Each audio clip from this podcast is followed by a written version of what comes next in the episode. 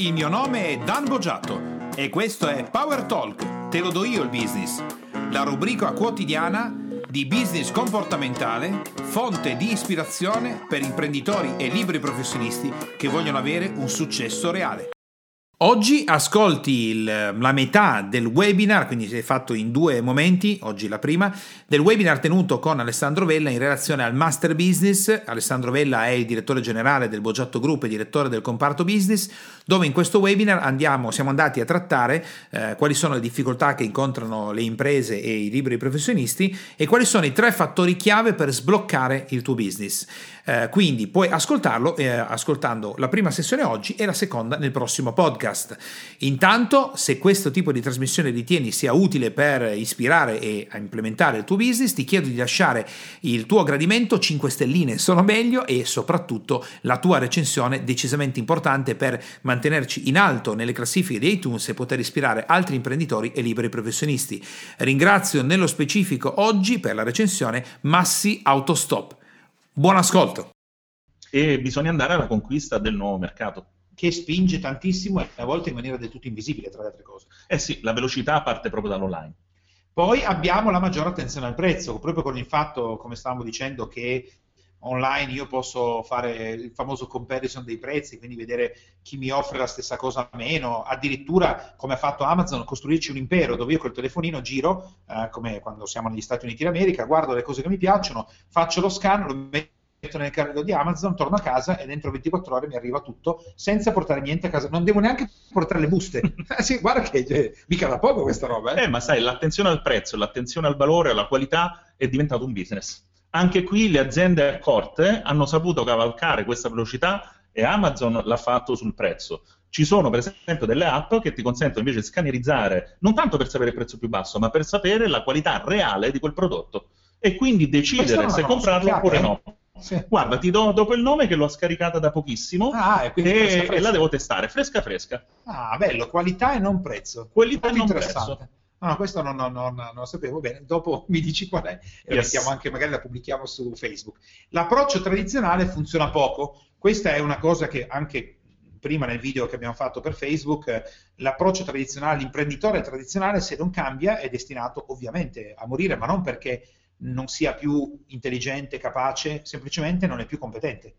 Eh sì, guarda, in realtà questa slide andrebbe modificata. Mm. È sbagliata, perché l'approccio tradizionale funzionerà ancora per poco. Ecco, questa, questa, è quella corretta. Sì, funziona ancora perché dei risultati le aziende le hanno. Sì, certo. In riduzione, in diminuzione, trovi tante aziende statiche, quindi con fatturato mantenuto, e quello che ti dicono è, eh, però sai, io ho mantenuto il mio fatturato, che non è una bella risposta, mi sembra più una giustificazione perché il baratro è dietro l'angolo altre calano drasticamente e qualcuna chiude. Ma anche perché, tra le altre cose, molte aziende italiane sono aziende familiari che si tramandano da tempo, quindi magari sono in piedi da 30 anni e credono o cadono nell'illusione che per altri 30 anni le cose andranno avanti così, ma la concorrenza è diventata spietata e i tempi di, di eventuali chiusure, tutto adesso si accorciano. Assolutamente. Quindi sì, possiamo mettere ancora per poco. E questo è un altro dato interessante, che ogni giorno il 65% dei clienti cambia fornitori, ma non il prodotto. Vuol dire che le persone cambiano da chi lo comprano, ma non cambiano quello che comprano. E questo per chi ad esempio lavora a dettaglio, terziario e tutti, gli, tutti coloro i quali non sono i produttori è da tenere conto in maniera importante è la guerra che è stata fatta per esempio anche sui cellulari. Mm. Se tu vai a vedere, se vediamo proprio i dati statistici di vendite, non parlano di cali, anzi eh, l'iPhone uh, ne ha fatta eh, di numeri in maniera incredibile. Quindi Anzi, in realtà, con l'iPhone Plus è risalito in testa alla classifica. Numero uno e non ricordo quanti sì. milioni di euro ha fatto nei, nelle prime tre settimane. Viva l'iPhone 6! Plus! plus. che Plus? Eh, il Plus Plus. Quindi devo dire questa slide andrebbe stampata e messa in ogni ufficio, eh, sì. in camera da letto, nel bagno, ovunque un imprenditore possa passare e soffermarsi per qualche istante e vediamo insieme qual è la risposta che eh, però le, gli imprenditori e i professionisti danno, perché per quanto siano tradizionali, nativi digitali, eh, eh, possono essere preistorici, analogici, quello che è, comunque una risposta la danno. E vediamo insieme qual è la risposta. Oh, la prima è diventare concorrenziali attraverso il prezzo, che è un'azione veramente... è, una, è quella più semplice, geniale. la veloce quello che la massa di imprenditori o di professionisti eh, che veramente non sa dove mettere mani alla fine fa. Eh, fa venire da ridere perché effettivamente se ci pensi razionalmente è una mossa stupida. Dall'altra, se ci rendiamo conto che la gran parte delle aziende che hanno difficoltà vanno proprio ad abbassare il prezzo, aumentando le loro difficoltà, perché un abbassamento del prezzo non significa maggiori vendite, significa minor fatturato, minor incasso e statisticamente provato che un abbassamento del prezzo non determina nel medio termine un incremento del fatturato. Anzi, ci si va a posizionare in un mercato che è quello dell'Oceano Rosso, dove si scannano tutti abbassando continuativamente i prezzi e, e originando ovviamente più danni che, che benessere. Sì, ma infatti in questo mercato l'imprenditore medio dice, sai, ho abbassato il prezzo, il concorrente anch'io. Già fatto, fino a quando non, non esiste più margine eh e sì. viene fuori un pasticcio. Oppure, e, perché qua è un oppure un è, allargare la base clienti con la fascia bassa, quindi buttarsi verso il basso, sì. uh, che di per sé potrebbe anche essere una risposta se l'azienda o il professionista è la Dell che può vendere centinaia di migliaia di computer, compreso il governo americano, le forze armate e così via, quindi ho delle commesse molto vaste e con un piccolo margine riesco a fare profitto, però in generale io non credo che sia una buona mossa eh, buttarsi sulle fasce basse se non ho veramente la possibilità di fare grandi numeri. No, in realtà, come detto giustamente, il passaggio è corretto se ho grandi numeri. Mm e ho un passaggio di questo tipo a livello strategico, ovvero organizzo una divisione della mia azienda per gestire una fascia bassa. Eh sì. La maggior parte degli imprenditori medi invece si dirigono alla fascia bassa mantenendo la struttura di qualità, di servizio e dei costi della fascia medio-alta. Di conseguenza, andando ad abbracciare la fascia bassa, cosa fa? Aumenta il fatturato, ma in realtà riduce l'utile e addirittura lavora in perdita. E ti dico che questo lavoro fatto con la rete commerciale di un'azienda da 40 milioni di euro sì ci ha portato a scoprire, passando per l'amministrazione, che su circa il 40% dei loro clienti erano in perdita. E mm. più vendevano, e più, più l'amministrazione piangeva. Il commerciale era contento perché non vedeva nulla. L'amministrazione piangeva. E il motivo è che si erano direzionati verso la fascia bassa, non riorganizzando l'azienda. Questa è una delle, delle, altre risposte. Poi ne abbiamo una bellissima che è quella di buttarsi su di un nuovo business online, come se fosse la risposta, riesco, l'imprenditore o il professionista non riesce più a fare ciò che voleva fare, allora pensa di aprire una pagina fan su Facebook, buttarsi su un e-commerce, pensando che quella sia una roba che metti lì e che poi funziona. Questa è una delle cose che mi colpiscono di più, eh, tra le altre cose. Sì, ma tra, tra l'altro statisticamente, fino a quando aprono un e-commerce loro, pure pure, ahimè, ci sono tanti imprenditori e professionisti che invece vanno a fare proprio il business online, ovvero quel business dove metto i miei soldini e mi dicono che se io metto 10.000 euro ne avrò 100.000 fra tre mesi, fra un anno, eccetera, eccetera, senza far nulla. Senza far nulla, che pensare che la favola di Pinocchio credo che ce, ce l'abbiano raccontata quasi a tutti, diciamo così, eppure il gioco del gatto e la volpe funziona tuttora. Eh, eh sai, piantare gli zecchini d'oro nel terreno nell'illusione che cresca un albero attira sempre. Lasciamo perdere. Allora, abbiamo analisi-paralisi, quindi uh, i continui cambiamenti, poi eh, vediamo insieme con azioni che sono randomiche, uh, non fanno nient'altro che originare lo stesso risultato da cui eh, stavano partendo. E per quello che abbiamo visto adesso con, con Ale insieme, eh, questo non fa nient'altro che eh, diciamo, proiettare l'imprenditore e il professionista verso una continua ed inesorabile perdita.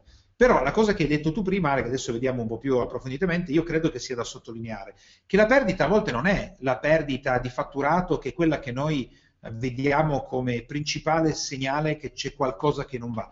Vediamo invece insieme la perdita di fatturato utile e liquidità, perché qua sono tre elementi diversi che si possono manifestare. Eh sì, qui sono tre elementi dove in realtà li dovremmo capovolgere perché eh, la prima cosa che guarda un imprenditore è il fatturato. Dovrebbe vedere invece proprio la liquidità, che è il fattore più, più preoccupante, come vedremo tra poco, eh, e quello da tenere sott'occhio. La perdita, perché molte aziende chiudono? Perché alla fine guardano il fatturato, non guardano quasi mai l'utile se non una volta l'anno forse, insieme al commercialista, la liquidità arriva soltanto come una rottura di scatola che spesso viene gestita attraverso la droga finanziaria di finanziamenti, eh sì. di prestiti, a volte personale, quindi ancora peggio. Quindi mh, devo dire che questi sono tre fattori di perdita a livello aziendale. Possiamo aggiungerci tre fattori di perdita a livello emotivo dell'imprenditore, perché l'imprenditore ha una perdita non solo economica, ha una perdita a livello temporale, eh di tempo perso in cose che non funzionano, che costa molto di più di un calo del 10% del fatturato, e una perdita emotiva che lo porta spesso a scaricarsi e non avere più voglia o a paralizzarsi, come detto, abbiamo detto prima, o a dare di matto con mille azioni che non funzionano, o a non avere più voglia di portare avanti la propria attività e pensare che il proprio business non funzioni più ma non è così. Hai detto mille azioni, ma per un attimo sei tu mille azioni, che, no, che devo dire ci starebbero perché nei momenti di difficoltà l'imprenditore il professionista, pur di non far fallire la propria impresa, è pronto anche ad umiliarsi proprio di fronte al direttore di banca strisciando eh sì. per avere altri finanziamenti, mettendo la firma di mio nonno, mio cugino, mio padre che è in pensione, però il quinto dello stipendio glielo potrebbero prendere se perché non so più che cosa fare. Quindi diventa anche, come hai detto tu, uno scarico di tipo emozionale proprio, no? E, e a questo punto comprendiamo che il significato di tutto quello che stiamo dicendo è che il business è bloccato in, nelle sabbie mobili, che eh, secondo me danno la giusta immagine perché nelle sabbie mobili più ti muovi rapidamente e più, ovvio, ovviamente nella direzione sbagliata, più vai giù, ma dicevamo prima che anche se stai fermo però vai giù lo stesso. Eh, sempre che stai fermo vai giù lo stesso, in realtà bisogna sapere evitare le sabbie mobili e bisogna sapere che se ci sei caduti dentro c'è anche un modo per uscirne. Il famoso ramo. Eh, e qualcuno sì. ti deve tirare da fuori e tu dovresti acchiappare questo ramo e uh, farti aiutare ad uscire perché dalle sabbie mobili da solo non si esce. No. Uh, se ti muovi tanto vai a fondo in fretta. Se ti muovi meno e stai immobile, resisti un po' di più, che se vogliamo, quello delle sabbie mobili è proprio l'esempio delle imprese di oggi. Quelle che si dibattono come un merluzzo che è stato tirato fuori dall'acqua moriranno prima. Quelle che invece rimangono un po' più ferme e continuano a fare le cose che facevano sembrano durare un po' di più, giusto per avere il tempo che qualcuno ti tiri un ramo, ti tenga un ramo e ti tiri fuori perché ci vuole qualcuno che nelle sabbie mobili non è. E sai, questo io credo sia proprio il passaggio fondamentale di quando si fa un'attività di consulenza. Mm. Normalmente una, un'azienda di consulenza, un consulente è fuori dalle sabbie mobili, per cui emotivamente non vive quell'esperienza e ha la lucidità di eh, tendere il ramo, ha la forza di tirar fuori anche l'imprenditore dalle sabbie mobili a patto che l'imprenditore la smetta di agitarsi velocemente nella direzione sbagliata eh, sì. e si fidi nell'afferrare quel ramo. Eh sì, perché poi nei momenti di difficoltà è difficile smetterla, fra virgolette, di muoversi, diciamo così. Oh, come uscire da tutto questo? Adesso vediamo come uscirne, quali sono i tre punti chiave per sbloccare il tuo business e partiamo dal primo che è aumentare il controllo. Eh sì, diciamo che non a caso è il primo punto. Eh, è il primo punto per uh, un fatto fondamentale, perché eh, la maggior parte degli imprenditori vanno nel panico o restano paralizzati, come diciamo prima, in un'analisi che non finisce più. Invece eh, bisogna guardare i dati, bisogna guardare i numeri e bisogna sapere che i numeri e i dati sono un fattore importante perché sono oggettivi. La prima cosa da fare è mettere mani ai numeri, vedere quelli che sono i dati fatturato, i dati relativi all'utile, i fattur- dati relativi alla liquidità, eh, come stanno andando ogni area, le vendite e bisogna essere pronti a una realtà fondamentale. I numeri non mettono. È per quello che uno non vuole vedere. E infatti perché l'imprenditore sì. Quando si entra in un'azienda a fare attività di consulenza, la prima cosa da fare è, uno, chiedere all'imprenditore il suo punto di vista, sapendo che mentirà. Però l'imprenditore emozionalmente sta bene perché ti ha detto la sua, ti ha detto le sue bugie, ti ha detto le sue giustificazioni e ti sta esprimendo le sue difficoltà. Perfetto. Il secondo passo è vedere l'oggettività, i numeri. Quindi al di là di quello che mi dici, come sta andando? Vediamo i dati, vediamo i numeri. Innanzitutto, ce l'hai i numeri? E soprattutto sapere che i numeri spesso vengono usati male, Dan i numeri vengono visti come un dato oggettivo ormai consuntivo, invece sai che la mia esperienza nasce nel settore finanziario sì. e per me i numeri indicano una tendenza, ovvero ci fanno capire sono, qual è la tendenza che l'azienda sta avendo, la direzione e soprattutto ci dicono le azioni da fare. Ecco, sulla tendenza, secondo me qua rapidamente merita una parola in più perché l'imprenditore appunto li vede a consuntivo, invece dovrebbe vederli come tendenza. Fai un esempio, Ale, di, di, di, interpretare un numero come una tendenza? Allora, basta iniziare a mettere i numeri su un grafico lineare, un po' come si fa in quelle delle borse, mm-hmm. che non a caso sono messe in quella dimensione. E eh, se le osservi su una base preferibilmente settimanale e osservi almeno tre mesi su base settimanale, l'andamento lineare ti dirà la tendenza. Potremmo avere una tendenza che va radicalmente verso il basso, e quindi in questo caso bisogna agire velocemente con azioni diverse da quelle fatte fino ad oggi, perché la maggior parte delle azioni messe in campo non funzionerà. Lo dico sinteticamente, sì, ma sì, poi sì. ho fatto un'analisi precisa. Certo. si potrebbe avere una leggera crescita, un leggero calo che indica una situazione strazionaria che è di estremo pericolo, perché per l'imprenditore tutto va bene, ma in realtà significa che quella roba lì non sta più funzionando e tra poco ci sarà il calo. Potrei avere invece un fattore di crescita importante verso l'alto e in questo caso perché eh, è importante metterci il naso? Perché l'imprenditore dirà ah tutto a posto, io vado bene, non si rende conto di cosa sta funzionando. Quindi invece lì va fatta un'analisi molto approfondita per capire cosa sta funzionando, sapere che in caso di eh, incremento molto forte della liquidità parte di quei soldi vanno messi da parte. Invece eh la maggior parte degli imprenditori, quando ha numeri molto positivi, tende a investire in attività che non producono altro reddito, ma in attività che sono delle immobilizzazioni, il nuovo capannone, Superfigus, eh, il cambio del parco macchine. E questo origina poi un immobilizzo nel medio e lungo termine perché nel momento in cui si manifesteranno difficoltà e si manifesteranno, l'azienda non ha le risorse per poter passare il periodo di difficoltà. Eh esempio, sì. no? Ma infatti è proprio questo, sapere qual è la tendenza e sapere quali sono le azioni da fare connesse a ogni tendenza, cosa che chi fa analisi tecnica in ambito finanziario sa benissimo. Sì, la stessa roba... Borsa, la borsa, questo è legge. La borsa è matematica. Sì. Quindi anche la gestione di un'azienda a livello grafico è matematica, non si sfugge, è roba tecnica. Quindi bisogna osservare principalmente due fattori. Uno, gli indicatori principali, quelli più importanti, e soprattutto i sottoindicatori, cosa che non fa quasi nessuno. Tutti si concentrano a vedere fatturato, liquidità e utile, punto e basta. Invece i sottoindicatori ci mostrano cosa accadrà nel prossimo futuro. È un po' come avere danno una sfera di cristallo, sapere in anticipo quelli che sono i numeri che usciranno sulla ruota dell'otto.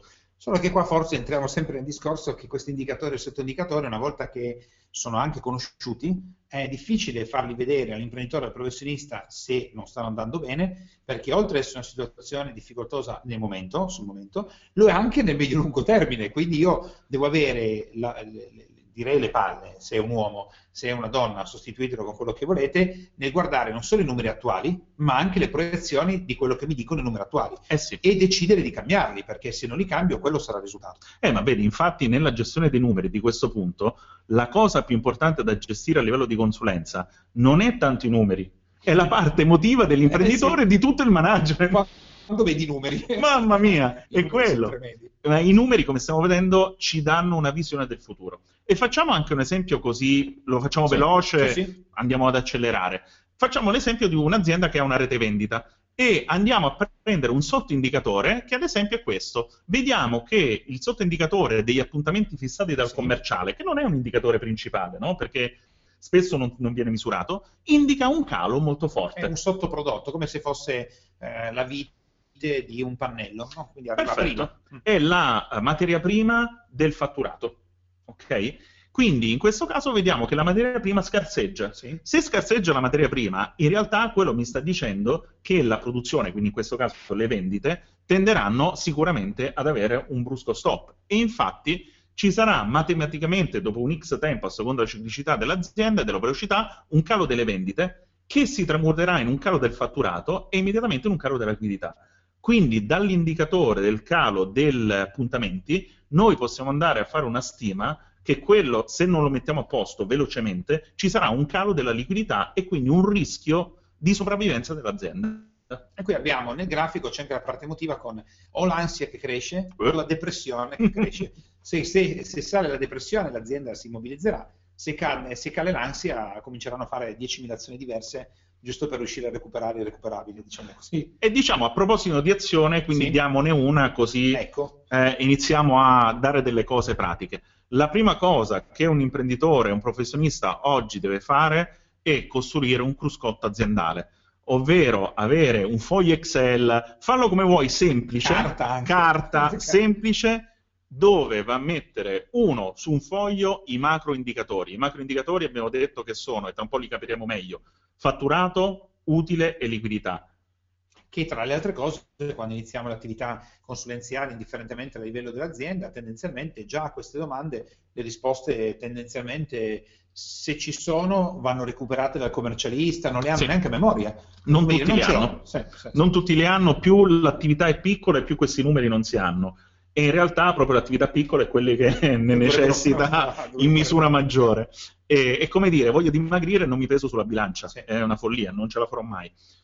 Poi per ogni area dell'attività bisogna avere dei sottoindicatori. Quindi avrò dei sottoindicatori per l'area commerciale, per l'area marketing, per l'amministrazione, per la produzione, per la logistica, a seconda di come è fatta l'azienda. Anche perché oggi, tra le altre cose, con i sistemi che abbiamo, un Excel condiviso su Google Docs con le persone che devono aggiornare, non è una cosa complessa, oltre al fatto che esistono tantissimi software. Certo, è, da fare, cioè qualcuno lo deve fare. Sì, diciamo che spesso manca proprio il mindset, la struttura mentale di metterlo in piedi. Sì, perché non siamo, la maggior parte delle volte non arriviamo nemmeno alla domanda come faccio a farlo perché proprio non ci hanno pensato. Eh sì. Cioè non c'è neanche il pensiero di avere un cruscotto dove ci sono dei dati che mi dicono qualcosa. Pochi, tanti, medi, la maggior parte delle volte non ci sono proprio dati, non è che dici ce n'è un po'. Non c'è neanche il fa- alla domanda negli ultimi tre anni il fatturato come è stato? Non lo so Aspetta che chiamo il commercialista. Pure tutto bene. tutto ah, sì, bene in che senso? tutto bene. sì, o tutto male.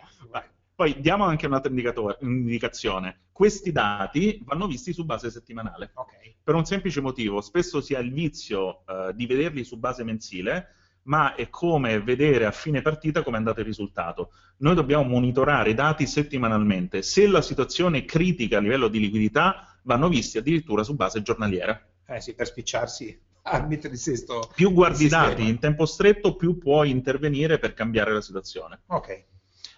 Vediamo un secondo punto, che è quello proprio dell'aumentare la conoscenza. Anche qui, eh, tu tempo fa mi hai insegnato una cosa fantastica, che è quella dell'intelligenza selettiva. Mm, grande, Ovvero... grande cosa, soprattutto oggi con tutte le cose che abbiamo intorno. Ci sono una valanga di cose. Eh, spesso aumentare la conoscenza come vedremo adesso, non è tanto scoprire cose nuove, ma è comprendere veramente ciò che si sa e andarci fino in fondo, perché mm. è inutile aggiungere roba nuova se quello che si ha sotto al naso non si comprende. E infatti per noi la conoscenza è proprio saper utilizzare. Conosci un qualcosa quando lo sai utilizzare. E questa è una cosa che sappiamo dà veramente fastidio all'imprenditore o al professionista, perché invece di solito l'idea è la so, sì. Ma i risultati non ci sono, però la so. No, in realtà no, non la sai, perché se la sapessi veramente ci sarebbero i risultati. E il bello è però che quando si sblocca questo passaggio e l'imprenditore, il professionista assimilano che una cosa la sanno veramente, quando i risultati arrivano è lì che poi cominciano a migliorare. Quindi complesso questo passaggio. È complesso e fondamentale. Complesso e fondamentale perché sapere effettivamente eh, le cose per poi saperle utilizzare fa la differenza. Mm-hmm. E, ed è proprio quello che oggi bisogna fare per accelerare, bisogna conoscere le cose giuste e saperle utilizzare. Iniziamo a dare qualche idea. Eh Visto eh sì. che abbiamo parlato di tre cose fondamentali, fatturato, utile e liquidità, iniziamo a capire, ma che cos'è il fatturato? Ora, diciamo, la prima risposta, in teoria, mettiamoci in teoria, dovrebbe arrivare un po' da tutti. E invece no. invece no. Sappiamo che, ahimè, quando fai una domanda scontata, sì. spesso la risposta non è poi così scontata. Quindi diamo la definizione. Il fatturato in realtà è questo, è la somma dei ricavi delle vendite. E basta. Ok?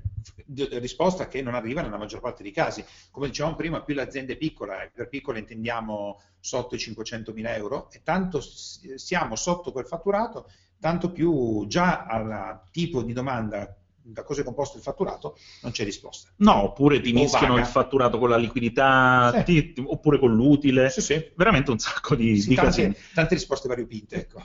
Chiariamolo, quindi è la somma dei ricavi delle vendite. Quello che ci interessa, però abbiamo detto, è noi dobbiamo imparare a usare il fatturato. Se non comprendo veramente cosa indica il fatturato, non lo utilizzerò mai. Ecco perché non lo misuro perché, non so, cosa mi serve. non so cosa mi serve. okay. Come dire, guardo la temperatura, ma tanto non so cosa mi serve, quindi esco in mutande a meno 10. Tanto, eh sì. e mi lamento che fa freddo, quando basta guardare l'indicatore, chiaramente. Ecco, allora iniziamo a far comprendere che il fatturato, quindi la somma dei ricavi delle vendite, perché è importante monitorarlo? Perché indica la direzione del tuo business. Indica se ti stai espandendo o contraendo, se stai conquistando quote di mercato o lo stai perdendo e ti dice effettivamente la direzione che stai prendendo. Quindi se, giusto per dare l'idea semplice, no, quella sta espandendo e contraendo. Se è in crescita, sì, allora vuol dire che il fatturato si sta espandendo. Se, se è in decrescita, semplicemente sta diminuendo. Così anche semplice, come dicevamo prima, il termometro. Un termometro. La cosa importante è che è un indicatore quantitativo, mm-hmm. quindi mi dice proprio a livello quantitativo come si sta muovendo l'azienda. Sì, non è soggettivo, non è il penso. Assolutamente. Quindi, detto questo, vediamo il prossimo, che è l'utile. Che cos'è l'utile? Mm. Diciamo che se sul fatturato qualcuno sull'utile c'è lo schianto totale. Sull'utile c'è lo schianto totale perché si ha la tendenza a non misurare eh, costi e ricavi e di conseguenza... Una delle risposte più gettonate è in che senso? che è affascinante. E allora diamola la definizione che è semplice, è proprio la differenza positiva tra ricavi e costi. Se è negativa la differenza tra ricavi e costi, si dirà tra costi e ricavi, eh indica una perdita. Quindi eh, l'utile è esclusivamente la differenza positiva tra ricavi e costi. Significa che l'azienda ha un profitto. Sì, se no si chiama perdita. Se no si chiama perdita. Quindi importantissimo e spesso questo è il dato che l'imprenditore sa meno sì. per un semplice motivo, perché inconsciamente sa cosa indica e che non lo vuole vedere ed indica proprio la gestione del business. Infatti, proprio anche nei, nei, documenti ufficiali c'è proprio scritto utile d'esercizio oppure c'è scritto perdita di esercizio, non c'è utile di esercizio meno 270 milioni, c'è proprio scritto perdita di esercizio. E questo della gestione è quello che dicevi prima, che è interessante, del fatto che io posso avere un fatturato in espansione e un utile in contrazione. Assolutamente. Quindi vuol dire che mi sto espandendo, sto guadagnando un effetto di mercato, ma per una cattiva gestione, tanto più mi espando, tanto più sto facendo perdere terreno alla mia azienda. Sì, se andiamo a vedere ad esempio una strategia di riduzione del prezzo potrebbe anche portare a un incremento a breve del fatturato, ma sicuramente a una riduzione degli utili e anche della liquidità. Mm-hmm. Ok? Te, imprenditore e professionista che ascolti Power Talk, puoi andare su www.danbogiatto.com e scaricare il report gratuito che ho fatto proprio per te dal titolo I tre gravi errori che bloccano il tuo business e rendono nulli gli investimenti che fai in formazione ed in coaching. Tutto per te e mi raccomando, iscriviti al canale, lascia le tue stelline e il tuo importante commento per fare in modo di essere sempre tutti insieme al top della classifica podcast di iTunes e garantire così ad altri imprenditori e professionisti come te di potersi lasciare ispirare da queste trasmissioni. Ciao e alla prossima!